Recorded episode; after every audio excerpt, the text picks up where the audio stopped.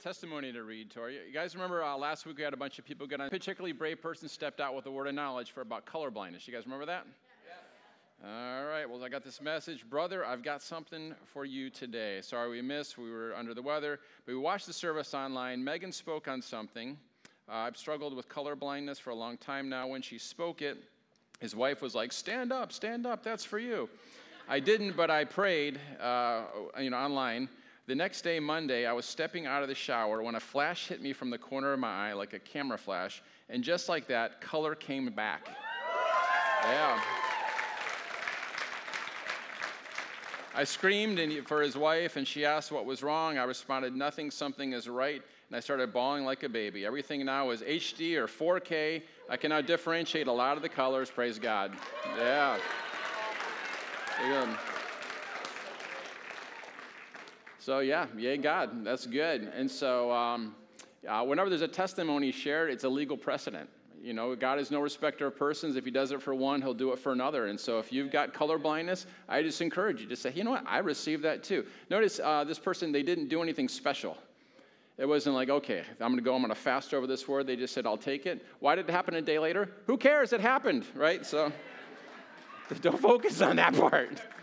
All right. You guys ready for a pop quiz? Doesn't everybody love pop quizzes? All right. This is a question about your feelings, okay? This is a question about your feelings. Feelings aren't wrong, they're just not supposed to be in charge. Okay, here we go. If you're a Christian, do you ever feel as if any of these statements are true? Not theologically, but feelings. Ready? When I sin, my salvation is still secure, but I lose fellowship with God and I can't get my prayer answered.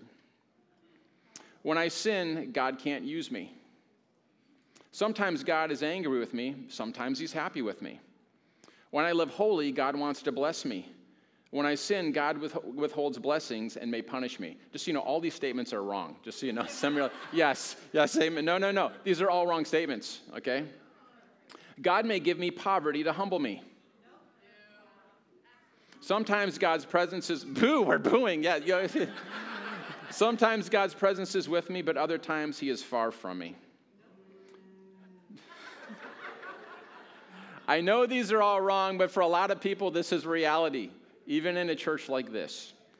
Um, the more I draw close to God, the more He wants to bless me. The farther I drift from Him, the less He wants to bless me. If I can get rid of this sinful habit, then God will answer my prayers. When I do something wrong, I feel like I can't pray or worship for a few days until I've repented enough to come boldly into His presence again. Lies, lies, lies, all right?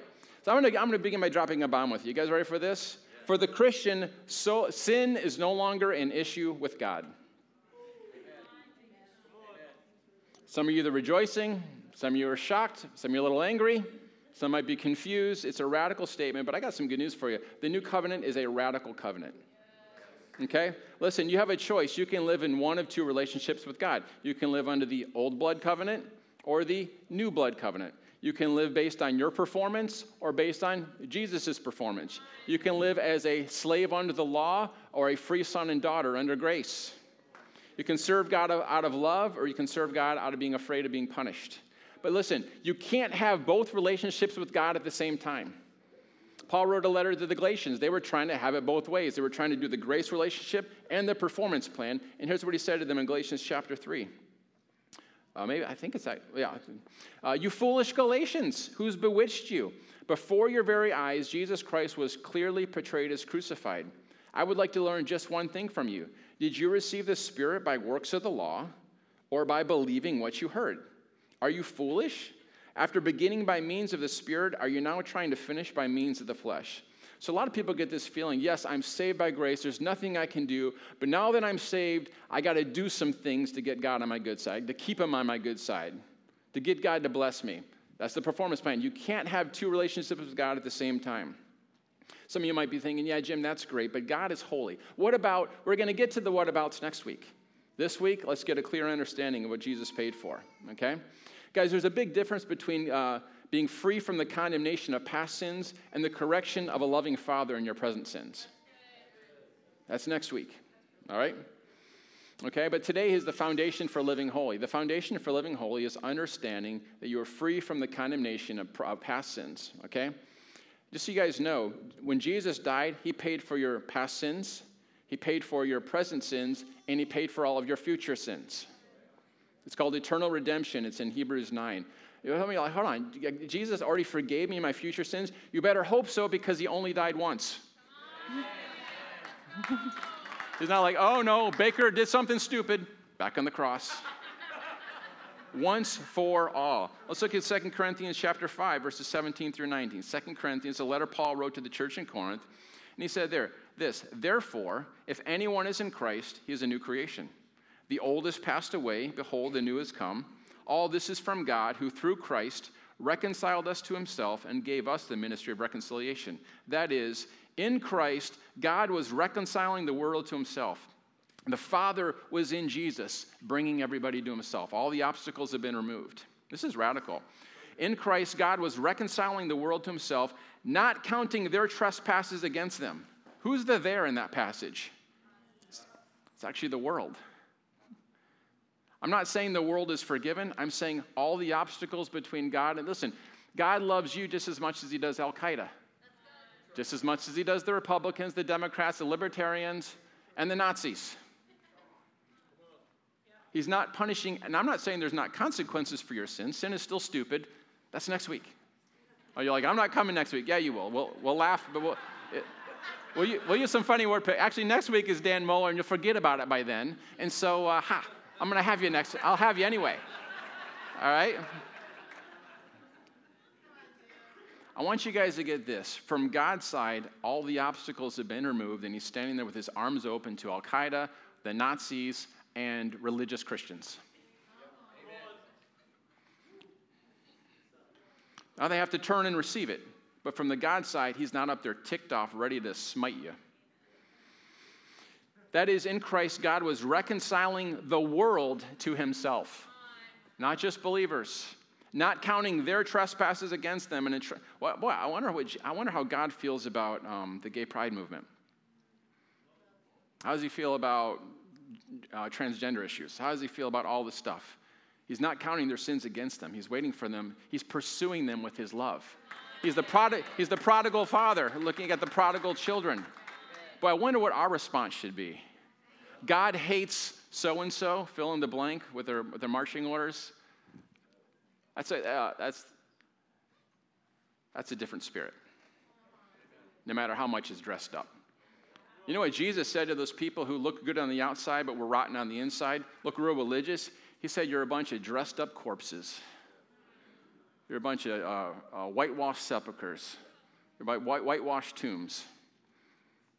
But see, that gets celebrated in religion is when you say how bad it is. Guys, no one's saying that stuff's okay. Just the solution isn't to tell them how bad they are. Therefore, we are ambassadors of Christ, God making his appeal through us. What's the appeal? God's not mad, he loves you. Come home. We implore you on behalf of Christ, be reconciled to God. That's our message. For our sake, he made him to be sin who knew no sin, so that in him we might become the righteousness of God in Christ. I love that phrase. God is not counting sin against the believer. Listen, we've been reconciled to God, we've been made his friends, we've been adopted into the Trinity family. If you became any more like Christ, the Trinity would have to have a fourth member. You've already been made one with the three in one.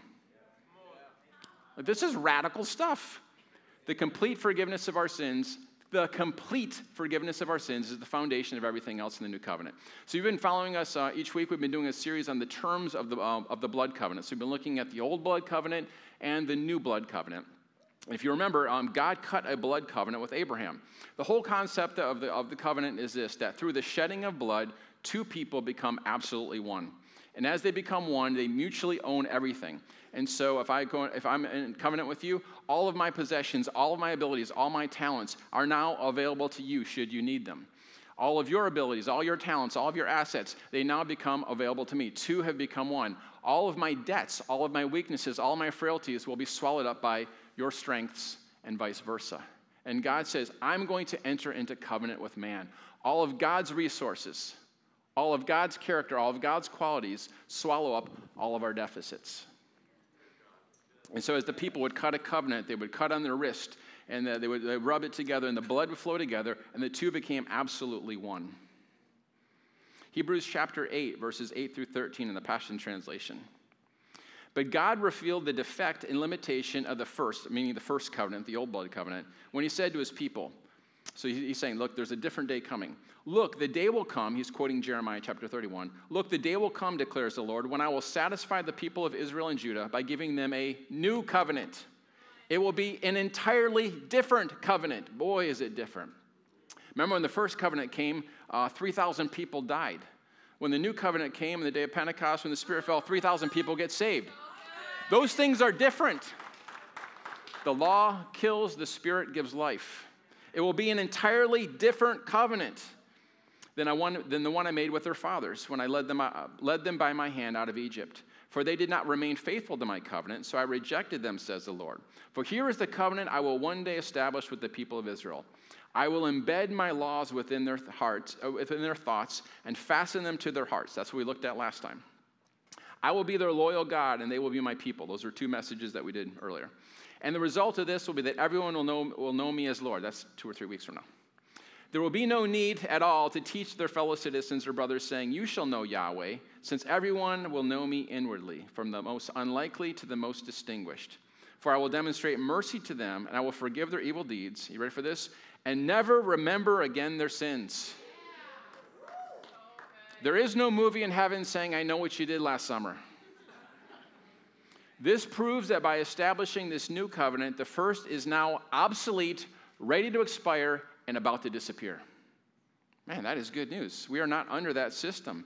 And all this will take place because he will never remember again your sin. This is the gospel, guys. God is not angry, he's not mad, he's not in a bad mood. He's no longer counting sins. There's no accounting department in the heart of God. There's no book where there's a profit and loss column, there's no black column and red column. God's not up there keeping a list of your sins. Sin is an issue that's already been dealt with, it's been handled. And here's the thing God's the one who handled it. All right, I think a lot of people get this picture. God's up there and he is ready to torch humanity. He is just about had it. And Jesus steps in and says, God, listen, I know you want to kill humanity, but what if I, but what if I die for them? What if I do something really nice and he's holding back, he's, he's calming down the big guy. And then and he calmed God down, and now you get a do over. But if you blow it again, his wrath is coming upon you. He's going to withdraw his presence, he's going to ignore your prayers. That's what a lot of people think it's like. It's like God was so mad that Jesus had to come, and when he died, somehow he twisted the arm of the Father, and he says, Listen, now you have to do something good for this person because I died. And God says, Oh, shucks. I guess I got to be nice now. I wanted, I wanted to torch them. That's how a lot of people live their life. Thinking that Jesus somehow pulled one over on God or did something nice. It says God was in Christ Jesus reconciling the world to himself.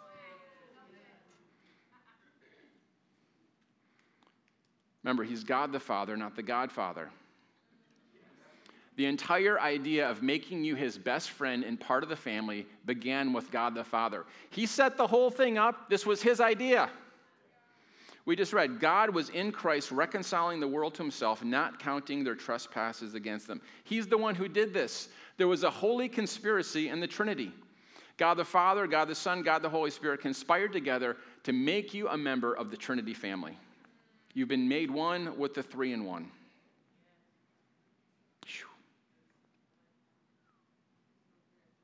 We walked away from God, but God never turned his back on us. He never stopped loving us, never stopped pursuing us. It was his idea to reconcile, it was his idea to bring you into friendship.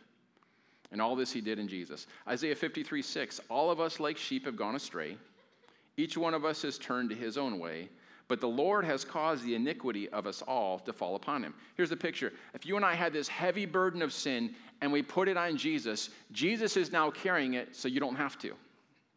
Jesus is your covenant representative. Jesus is your substitute. Jesus satisfied the wrath of God against sin. He who knew no sin became sin.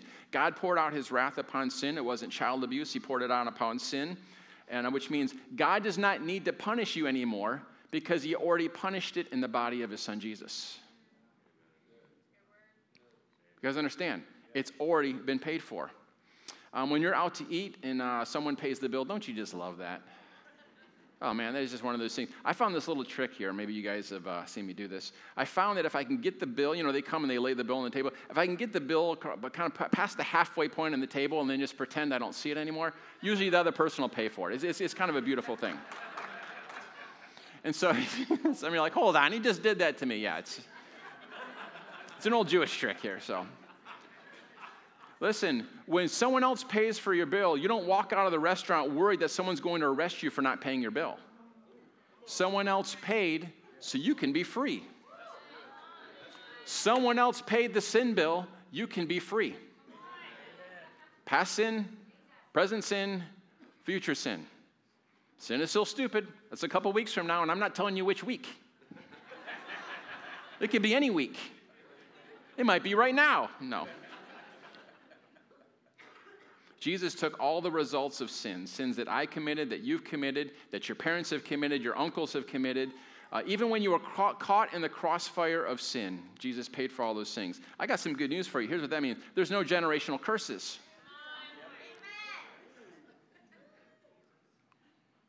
Despite what you may have heard.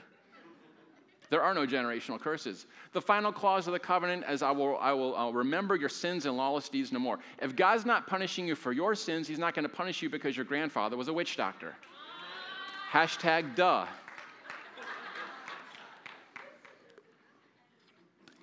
I tell you what, people fight for the right to be cursed. There's nothing in the New Testament that says you can be cursed unless you believe it.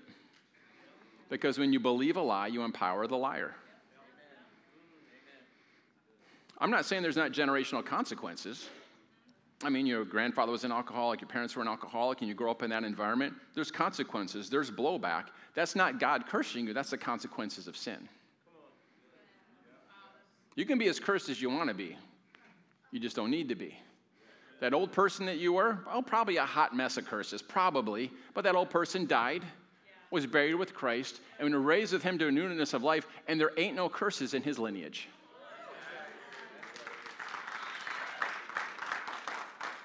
Unless you believe that there is. And so stop believing that. it's a lie. 2 Corinthians 5:21. Did I make that clear enough? I don't care what the circumstances of someone's birth is. If two demon possessed people had a baby, the baby's not cursed. God is not punishing them for the sins of the father. There wasn't even generational curses in the Old Testament. Hold on, doesn't it say I'll punish them to the third and fourth generation? No, it's not what it says. It says I'll punish them to the third and fourth generation of those who hate me. In the Old Testament, if they partook of the sin, they partook of the punishment. Ezekiel chapter 18, verses 18 through 20, he says, There's a proverb being said in Israel, and it will be said no more. The fathers eat sour grapes, and the children's teeth are set on edge. In other words, dad does something, kid pays the price. He says, It will not be said anymore. He said, um, I will. Um, I will not punish the innocent. I will not punish the son for the sins of the father. I will not punish the father for the sins of the son. The soul who sins will die. Even in the old covenant, there was some misunderstanding, and Ezekiel comes to correct it. There ain't no generational curses no matter what you've heard.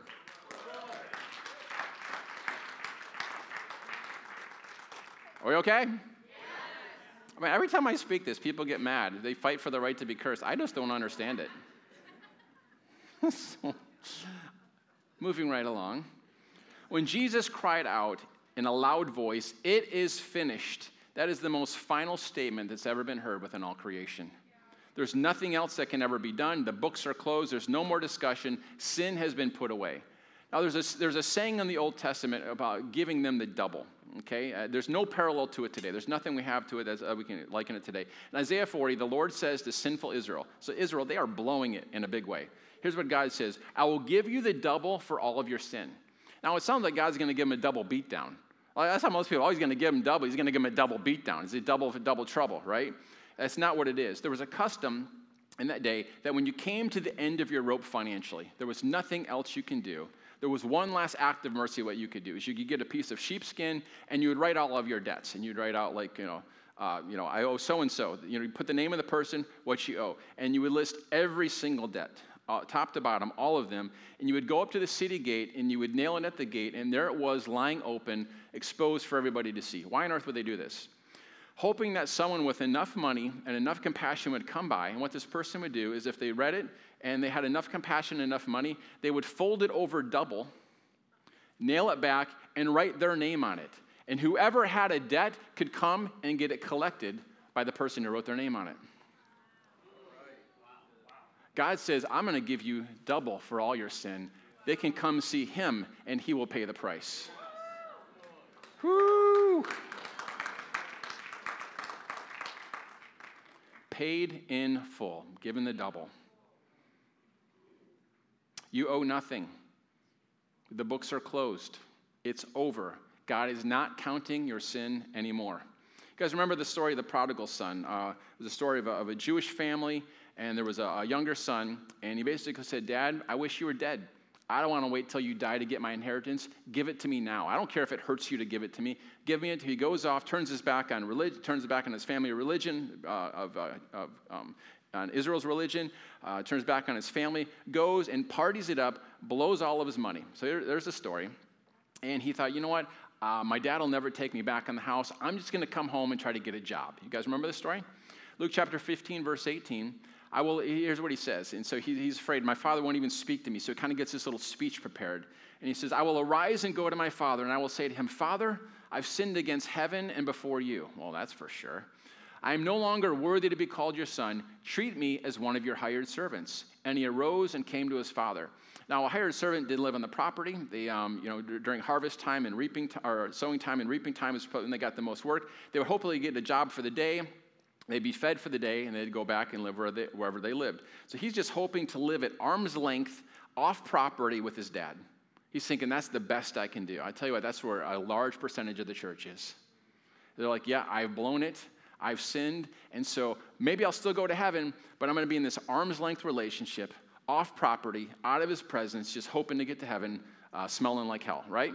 And so, uh, because you know this, because he says, I'm no longer worthy to be called your son. I've taken the family name to the bottom of the barrel. I brought shame. I'm not worthy to be called your son. I'm just asking for a little bit of charity. Can you hire me for some household chores a couple times a year? So he's got this little speech. And why is Jesus telling us this story? He's telling us to teach us about God. And here's what it says and so here's the prodigal son, uh, Luke 15, verse 20. And he arose and came to his father. But while he was still a long way off, his father saw him and felt compassion and ran and embraced him and kissed him. The only way you see him afar off is if you're looking for him. Every day he's looking on the horizon, and all of a sudden he sees this, this outline. He looks a little more emaciated because he, had been hungry, and he says, that, that looks like my boy. And what does he do? He leaves the comfort of his home and he takes off. And uh, the King James says he fell on his neck. It's, it's, it's a picture of a bear hug. And it says he kissed him. Look in the margin of your Bible. It says he kissed him repeatedly. Look at this picture. Here's this kid who has shamed his name. He sees the outline of his son. He says, That's my boy. Takes off, bear hugs him, smothers him with kisses. Um, and, the, uh, and then the son begins his speech. He's getting kissed until the son begins his speech in verse 21. And the son said to him, Father, I've sinned against heaven and before you. I'm no longer worthy to be, uh, be called your son. The father shuts him down in the middle of his speech. But the father said to his servants, Bring quickly the best robe. Isn't it interesting? He didn't have the son go into the house to get the robe, he brought the robe to the son. Why? Because uh, if he'd have walked in there in that kind of condition, um, everyone would have remembered him in that emaciated condition. But now that he had the father's robe on, he looked like his dad. He said, uh, Put a ring on his hand. What's that? That's the Amex card. You blew the inheritance, here's the rest. And put shoes on his feet. Slaves had no shoes. I'm restoring your dignity. You're a son. And bring the fattened calf and kill it, and let us eat and celebrate. For this was my son was dead and is alive again. He was lost and is found. And they began to party. I think the next verse says, "And uh, this, in all of heaven rejoice, all, all of angels in heaven rejoice when one lost sinner comes home." I want you to think about this. When you became born, when you were born again, when you came home to the Lord, He already reconciled you, but when you said, "Yeah, I receive it," when you said, "Thank you, Jesus," there was a party in heaven, and there was a banner over the table with your name on it, and all of heaven rejoiced. The boy came home with his book of all of his sins, ready to beg to be a servant, and the father wouldn't even let him finish his plea. The father took the books and threw them away and just hugged him and kissed him because the father is no longer counting sin. For I will forgive their wickedness and remember their sins no more. Guys, that's the main clause of the new covenant. It's what makes all the other parts work. Some of you, All of us, we need to memorize that. we need to memorize this. Unfortunately, it seems like so many Christians, they believe the exact opposite of God. Get the cue the video ready. They believe God is a lot like this. I have to play this once a year. It's a Zion classic. Here we go. Do you think he can fly? Shh, here he comes. Well, all right. Now it's time for me to tell you all what you've done wrong since I last saw you. And don't try and hide because I'm Jesus. I will find you. Let's start with you, Peter. You lied to your mother the other day. Andrew, you said a naughty word when you hit your finger with the hammer. James, you laughed at him when he hit his finger. Moving right along, John, you drank too much wine the other night. Not way too much, just enough to make me angry. Matthew, we fell asleep in church, didn't we? Yes, we did. And Thomas, you were slow dancing a little too close with that girlfriend of yours. Let's see. And you, I forgot your name, so you're off the hook for now. Um, Philip, I saw you smoking a cigarette behind that big rock the other day. Thaddeus, I hate to say I saw you stick up your middle finger at someone who cut you off when you were riding your camel. Benjamin, you aren't wearing your WWJD bracelet. Jacob, I don't mind you saying my name, but not after you stub your toe. Hmm. Frank, you know what you did. I just can't repeat it because I'm Jesus. All right, all you sinners, come with me. Time to pay the piper. And it was only one cigarette. I heard that.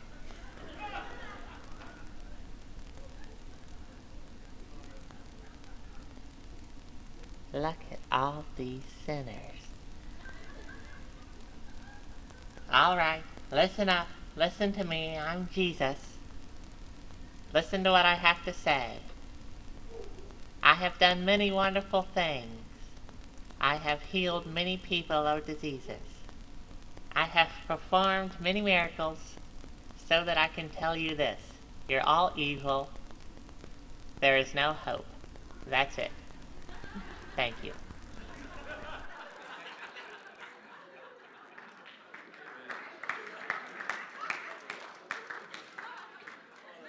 I tell you what, that's a lot of Christians. They do something wrong. I think it's time to pay the piper. My past sins have caught up with me. All these terrible things that are happening to me, my family, my finances, it's because of the sins I've committed, it's because of some generational curse. Crap. When you have a flat tire, what sin is God punishing me for now? Guys, God is not keeping an itemized list of all your failures. There's no projector screen in heaven to show all your sins from the day you born till the day you return to heaven. All the records of your sins have been incinerated by the blood of Jesus when he yelled, It is finished. Only the devil, you yourself, and the people around you bring your sins to remembrance. God does not remember your sins anymore. The final clause of the new covenant you know what? Um, our, uh, you know, our cars are paid off. When I'm driving down the road, I'm not thinking, I hope that the repo man does not find out about this. The debts have been paid. I'm free to drive. Your sins are paid in full, and there's no penalties accruing. But sometimes I get these thoughts in my head when I sin that, you know what, I can't come to God. I can't preach with boldness. I can't pray for this person for healing. Uh, has anyone ever had this? You know what God is screaming in your ear? I love you, I love you, I love you. I burn those books. Now come dance with me. That's the gospel. But I'm warning you, sometimes it feels a little bit illegal. It's like, can it be that good? I remember I was in a meeting with a church leader, and he was uh, basically uh, sharing the idea. I, actually, I wrote down the quote um, God beats me and scourges me when I sin. And uh, he was trying to uh, say that, you know, he's so close to God that any sin, he's just so sensitive to. And so, um, so God beats me and scourges me when I sin. And I, uh, for some strange reason, I spoke up and said, um, No, that's the old covenant. God is not beating you. That's the accuser, Satan. Um, didn't go over super well. Just going to be honest with you. It was, uh, I mean, it was almost like I said, "Your wife is ugly." I mean, he got so mad instantly and began yelling at me. The, the religious spirit is not a, is not a pretty thing. Let me ask you a question: How free from sin are you supposed to be? Okay? Romans chapter 5 hits this question. Romans chapter 5, verse 20. And, the, and then the next verse is chapter 6, verse 1. Here it is in the New Living Translation. God's law was given so that all people could see how sinful they were. That was last week. Remember the last time we looked at that, the law. But as people sinned more and more, God's wonderful grace became more abundant. What on earth is happening here? They keep sinning and He keeps pouring out more grace? Well, then, should we keep on sinning so that God should show us more and more of His wonderful grace? It's like if I keep running off this credit card debt and He keeps paying it off, should I just keep running up the debt? If you're hearing the grace of God and your response, your response should be this should be your response. It's so scandalous, you should say, Hold on, are you saying we can just keep on sinning? That's the natural response to hearing the good news. If you're hearing the good news and your response isn't, What on earth? Are you saying we can just go on sinning? Then you haven't heard the good news. Now, here's Paul's answer to that Of course not. It's his answer. Uh, what should we do? Should we go on sinning so God can show us more and more of his wonderful grace? His answer is in verse 2, Romans 6 2. Of course not. We've died to sin. How can we continue to live in it any longer? That will be an undisclosed future time message coming up in the near or far future. It's kind of like ju- double jeopardy. Double jeopardy is a procedural defense that forbids a defendant from being tried on the same or, a, or similar charges following a legitimate acquittal or conviction. Guys, you have already, uh, someone has already paid the price for this. They're not going to pay for it again. 2 Corinthians 5.21 again. He made him who knew no sin to be sin on our behalf so that we might become the righteousness of God in him. Jesus was tried and found guilty, and the price was paid as you and for you. In the Old Testament, uh, Old Testament, Old Testament, if someone had a sin in their life, they brought a lamb to the priest, and the priest would inspect the lamb to see if the sacrifice was acceptable. I want you to notice this. The priest inspected the lamb, he never inspected the person. When you come to God, He's not looking at you to see if you're worthy to receive forgiveness. He's looking at His Son. And our job is simply to say, Thank you, Jesus. I receive it. Well, Jim, what if I sin and then get hit by a car? Do I go to heaven? I remember I had these questions growing up all the time. You probably did too if you went to a religious church. Um, listen, Jesus paid for the whole sins of the world once for all past, present, future sins. It's kind of like this. Under the old covenant, imagine that you found a diamond the size of your fist. You just love it. You didn't really totally understand how, what it, how valuable it was, but you had it and you loved playing with it. But when you played with it, it got dirty. But locally, uh, nearby your house, there was a waterfall. So you would take it and you'd put it under this waterfall, and it would get clean. And you'd play with it, and it'd get dirty and get clean. Play with it, get dirty and clean. Welcome to the old covenant.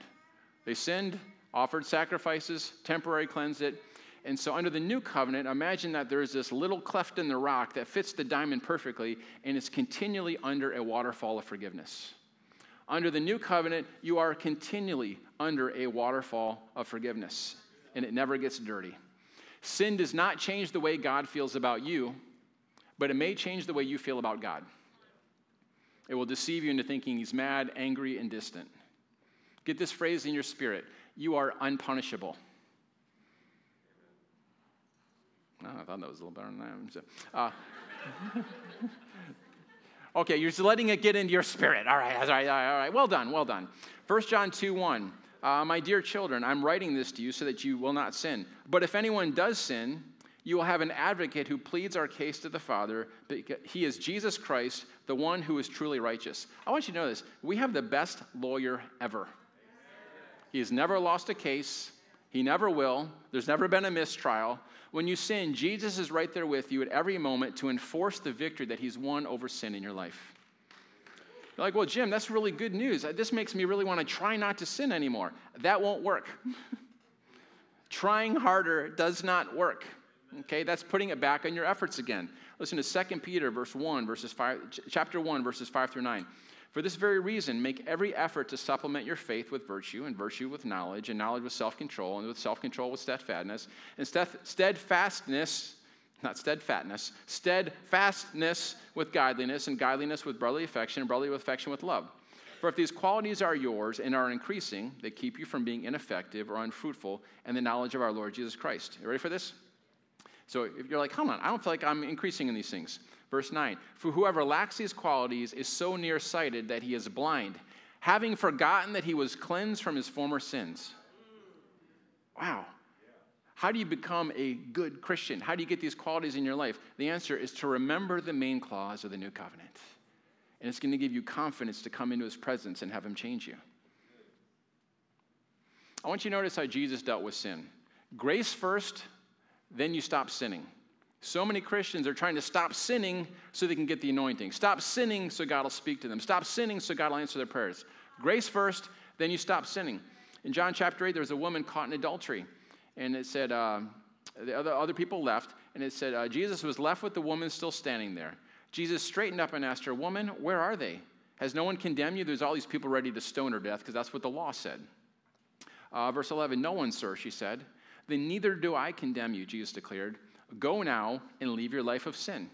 I want you to see this. She received grace, and then she was able to go and sin no more. Guys, this is how it works. If you want to get out of a sinful habit, it's not from trying to get out of a sinful habit. It's by looking at the grace of our Lord Jesus. Timothy says this uh, the grace of God teaches you to say no to ungodliness.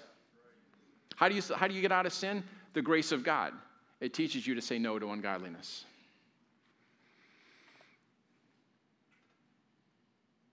There was a woman with a scandalous past, and she uh, washes Jesus' feet with her hair and her tears. She breaks open a jar of expensive perfume, and Jesus said this Therefore I tell you, her sins, which are many, are forgiven.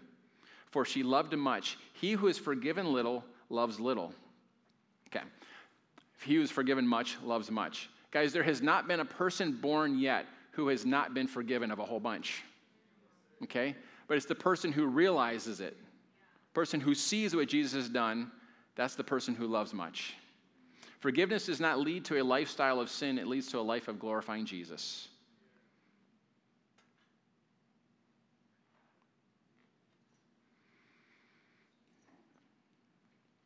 There has to be a deliberate choice. I'm, I'm telling you, it's, it's going to feel illegal. It's going to be, it can't be this good. I still have to do something. There has to be a stamping of your foot and saying, This is the truth, and I renounce, I renounce the lie that God is counting my sin. God comes and says, I've given you the double. I'm not counting it. We don't discuss it, we don't bring it up. The blood of Jesus cleanses you from all sin. And there comes that moment of faith where you just abandon yourselves to the arms of Jesus and you say, Thank you. I'm closing with this. The power of the gospel is to live each waking moment having the confidence that all your sins are forgiven. And you can boldly access the throne of grace. All his promises are yours because of Jesus, not because of your behavior. Next, uh, at some point in the, in the future, um, we'll see that sin does not change your relationship with God, it does change your relationship with the devil. It gives him access into your life. Stupid, okay? But you cannot break free from sin by trying not to sin or by focusing on sin.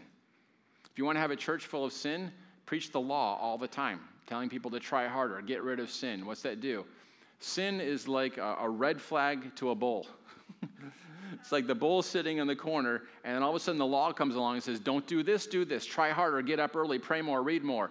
And the, the bull comes, that, that sin nature comes up, and or that sinful desire comes up, and uh, that's the law. Okay? And so there's churches that were, uh, they think that's good preaching. Oh, the preacher's stepping on my toes. That's good preaching, you know, when you feel, leave feeling horrible. No, that's the old covenant law, condemning you. Like, stop it. I don't, I don't get it. All right, you cannot break free from sin by trying not to sin or focusing on sin. You must focus on God's grace. Your sins are paid in full. Okay, so let's um, let's stand up for uh, for the closing prayer here, the closing little exercise we're going to do.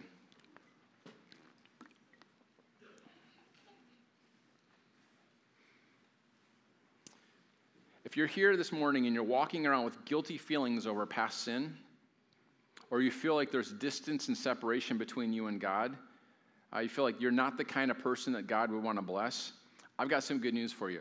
God has given you the double. All that stuff that you disqualify yourself uh, for, He's listed it on a piece of sheepskin, folded over, and written His name on it, paid in full. So I want you to just, let's just take a moment, whatever, whatever that is. Maybe you've got a sin right now that you haven't confessed to the Lord. Confessing sin just simply means I'm saying the same thing God says. God, it is wrong. I, am sorry I did this. I, I, I own it. I, I, was wrong. But Lord, I thank you, you're not counting it. There's a grace to not only forgive me, but to empower me. So if you've got a current sin in your life that you haven't confessed, this isn't time to feel horrible and show God how bad you feel. It's a time to look at Jesus and say, Thank you, you paid for this one too. Receive that grace to step out of it. So let's just take a moment and just think about God giving you the double. Let's take a moment for that.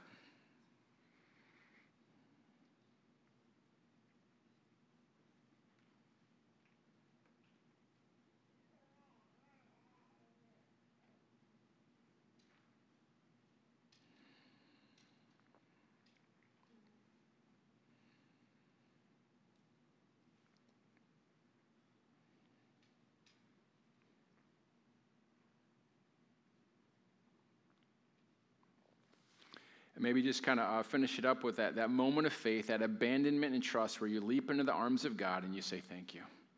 As that's complete in the repentance. So thank you, Jesus, for your forgiveness. Thank you that you've given us the double. Thank you that you remember our sins and lawless deeds no more. Thank you, Lord, that generations before us may have blown it, but God, we are under a new generation with you.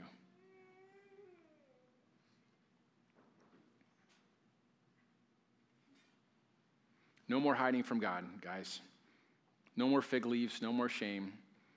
Jesus has paid it all. We can, we can receive that grace. I want to end this way. If there's anyone here this morning and you do not know Jesus, you've never had a time where you've trusted him, uh, you've heard the good news this morning. Jesus took your place. There's a new blood covenant where uh, the two can become one. You and God can enter into a relationship together where his strength flows into your life. All of your weaknesses are swallowed up, and you can learn from him how to be like him. So, the gospel in two words is trust Jesus. I'm not going to just believe facts about what he did. I'm putting my confidence in him that he is the one. He is the master of life, and I'm going to learn from him how to live like him in his strength.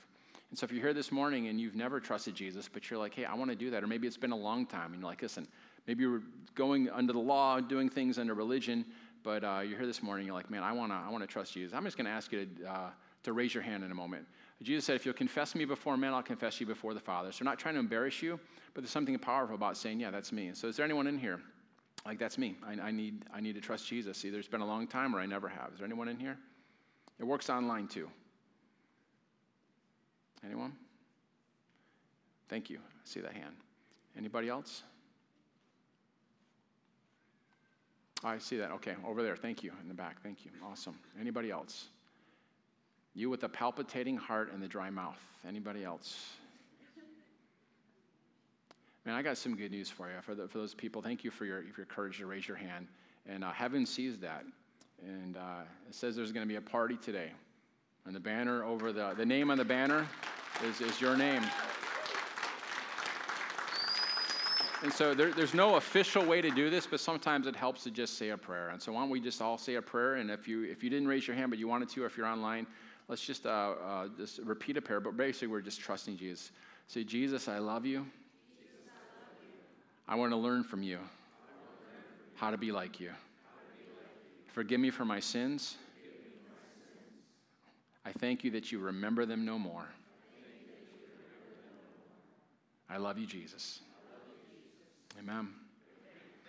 All right, it's good news. All right, so this, uh, yeah. So this Friday, uh, 7 o'clock, Dan Mohler, Don Wallabout will be here for the weekend. And then Saturday is going to be 10 a.m., 2, and 6. So I encourage you guys. We don't bring in people just to, just to have events. This is really going to be something special. And so uh, if you would like some additional ministry, our teams will be, uh, uh, be coming forward. They'll be the ones with tags on. If you would like someone